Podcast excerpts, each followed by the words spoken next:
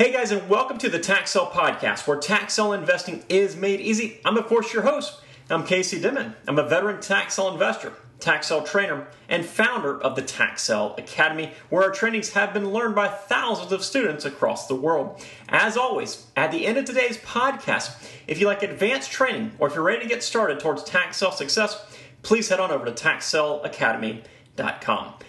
Today, in this episode of the Tax Sale Podcast, we'll be comparing bank foreclosures to tax foreclosures. There are many, many misinformed people that assume that these are the same thing. A bank foreclosure, a tax foreclosure, they're all foreclosures, right? Well, kind of, but a bank foreclosure and a tax foreclosure, they're two totally different types of foreclosures. And the deal is, if you think these are the same thing, that's pretty misconstrued. That's far from the truth. Now, just to be completely transparent here, I do have extensive experience with both. I've purchased bank owned homes and I've also obviously purchased many, many tax sale properties. I've also worked with other friends, other investors who have done both as well. So I'm very, very familiar with both bank foreclosures and tax foreclosures. So, what's the difference? Well, the primary difference is that in a bank foreclosure, the property owner owes the bank money through their delinquent mortgage. In a tax foreclosure, the property owner owns the county money by way of their delinquent property taxes. So that's kind of it in a nutshell. Bank foreclosures, you owe bank money. Tax foreclosure, you owe taxes, you owe the county that money. So let's go ahead and discuss bank foreclosures first. It all starts when a borrower borrows money against a parcel of real estate. Typically, it would be a home that they live in, for example. Now, this could be a purchase, it could be for a refinance, it could be for a home equity line of credit, that kind of thing. Now, under the terms of that mortgage, there's certain conditions that must be met. Most notably, the money has to be paid back, right? You're going to have some sort of repayment schedule inside that mortgage. This is ter- typically going to be monthly payments in just about every mortgage that exists, but there are some special circumstances. But you know, I would say 95, maybe even 99% of the mortgages that are foreclosed, it's going to be a monthly payment schedule.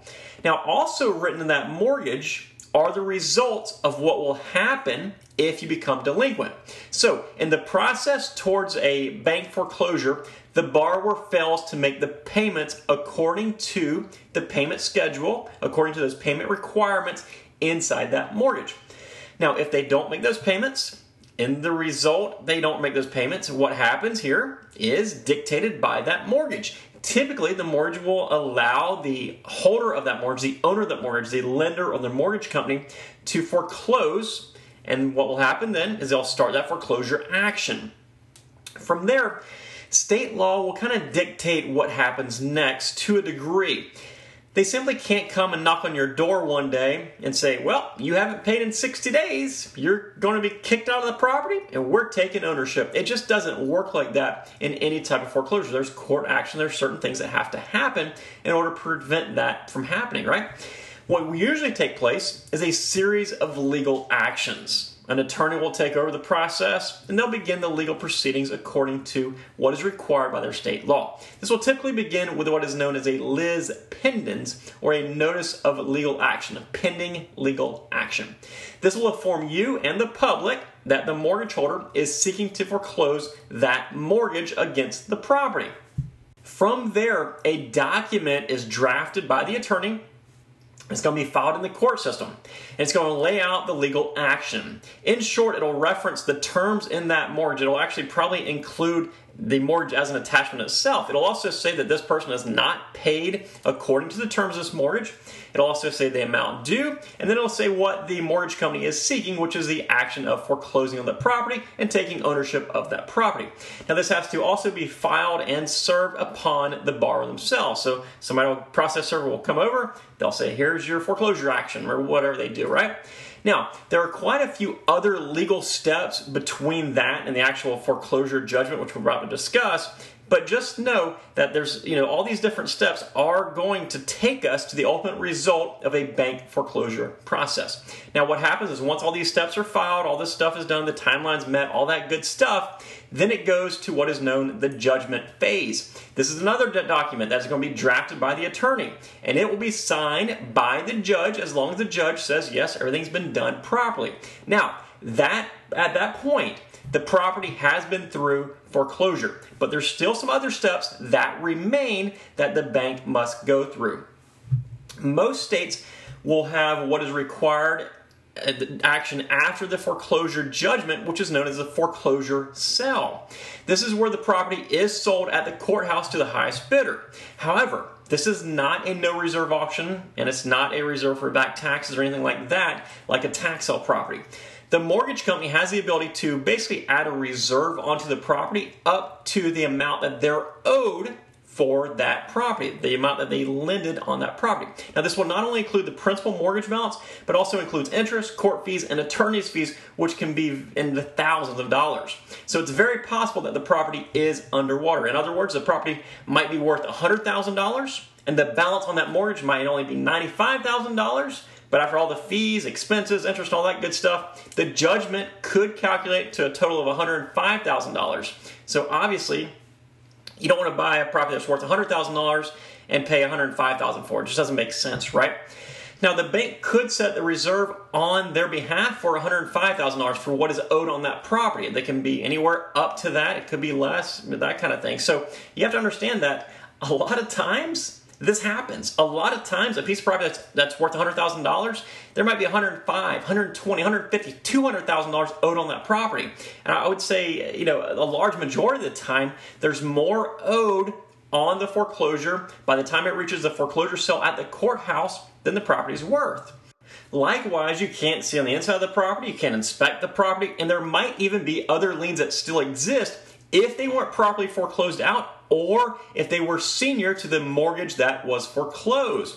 Now, once the bank property is foreclosed on, once it goes through the actual foreclosure action, if nobody bids, then the property is in the hands of the bank and they can do whatever they want to with it. It could be put on the market with a realtor, it could be sold off in some sort of portfolio, it could be transferred any way that the bank wants. In short, the bank makes the rules. Okay? So you have bank foreclosures there's a certain, you know, there's certain stuff you have to do as far as following the foreclosure and going, you know, according to the law when it comes to actually foreclosing that mortgage.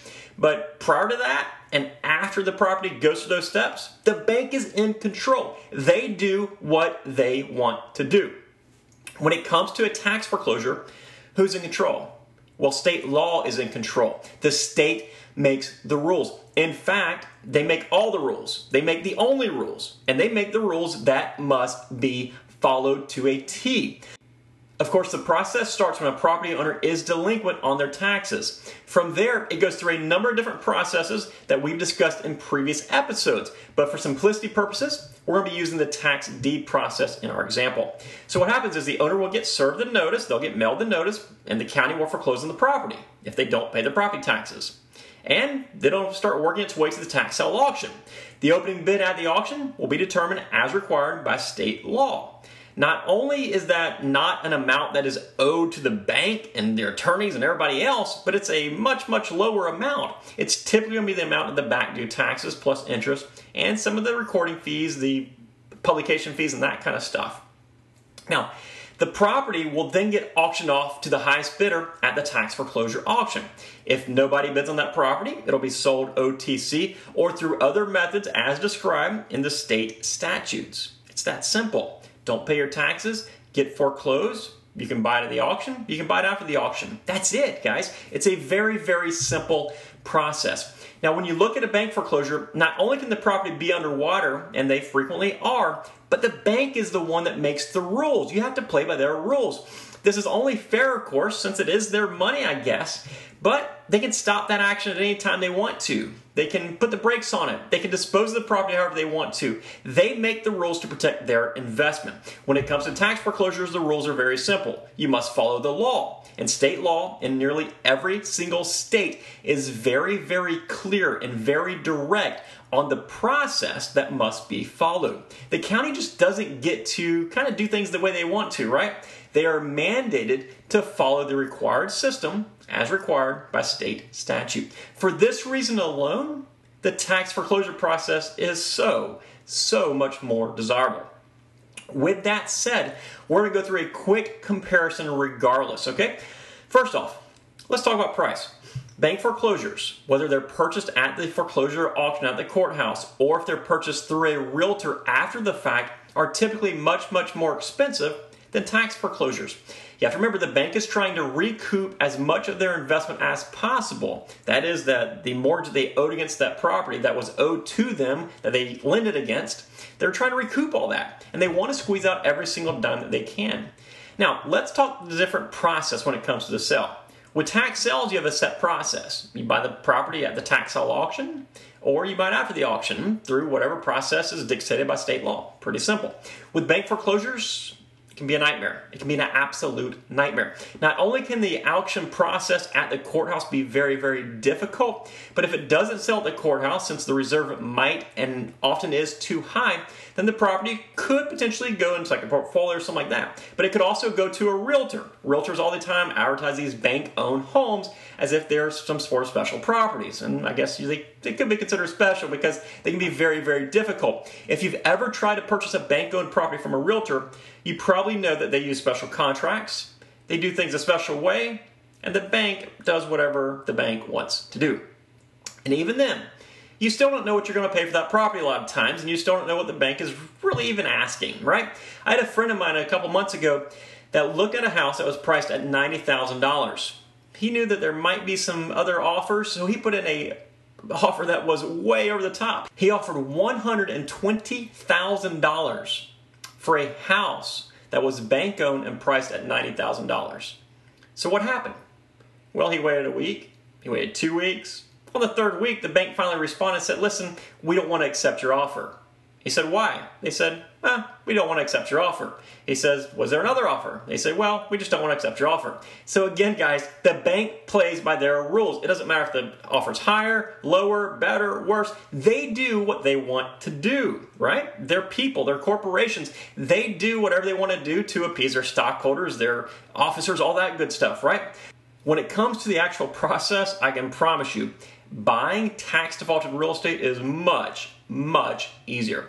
Now, when it comes to property types, you're usually going to have many more homes as bank foreclosures than at tax sale auctions. And of course, this could be good or bad depending on your investment objectives. Now, the most important metric we've already kind of briefly discussed, we've kind of touched on it, however, but the most important metric to a lot of people is the potential profit. How much money can I make and what's the most profitable avenue for me? That's the, always going to be the question, right? Well, overall, tax sale properties are generally going to provide the best return. Now, not every situation, of course. I'm not going to be uh, just issue a blanket statement say tax sale investing will always be bank, you know, owned property and investing in those properties because that's not the truth. I mean, it can vary on a case by case basis. But you have to remember that in every single property that is bank owned, the bank uh, owns that property because it was financed. They loaned money against that property. And many of these properties had a very, very high loan to value ratio. That means that the loan that they loaned against that property was very, very close to what the property is worth. And oftentimes, by the time you add in interest and fees and attorney's fees, they actually are owed more than that property is worth. It's underwater, right? When it comes to tax foreclosure, the amount owed, the taxes and the fees, compared to the property value. I guess you call this the, the amount due to value ratio, right? Is going to be far, far lower percentage wise than your bank foreclosures. So, what happens here is when you buy a piece of property at a tax foreclosure, you're going to have a lot more equity than if you buy a bank foreclosure in just about every situation. Not always, there's a few here and there, but just take my word for it. When you start comparing the numbers, you have a lot more equity for your tax foreclosures. In the end, which is best? Which is a better investment vehicle for you? Tax foreclosures or bank foreclosures? Well, the answer, it should really be no surprise to you guys. Tax foreclosures far exceed bank foreclosures as an investment vehicle, at least in my book. Of course, I am the tax sale guide, so hopefully my answer didn't surprise you guys. That's it for today's podcast, guys. I really hope you've enjoyed learning the differences between bank foreclosures and tax foreclosures as investment vehicles for yourself. And again, my suggestion, of course, is to steer clear of the bank foreclosures and really focus on the tax foreclosures. To continue learning about tax foreclosures, head on over to taxsaleacademy.com. Again, that's taxsaleacademy.com. And while you're there, you can also get a free copy of my brand new book, Tax Sale playbook. Just input your information and let me know where to ship it. Also, guys, one more special request. If you enjoy this podcast, please be sure to subscribe to us on your favorite podcasting platform and also give us a good rating. As always, take care, folks, and make it a successful week. Bye bye.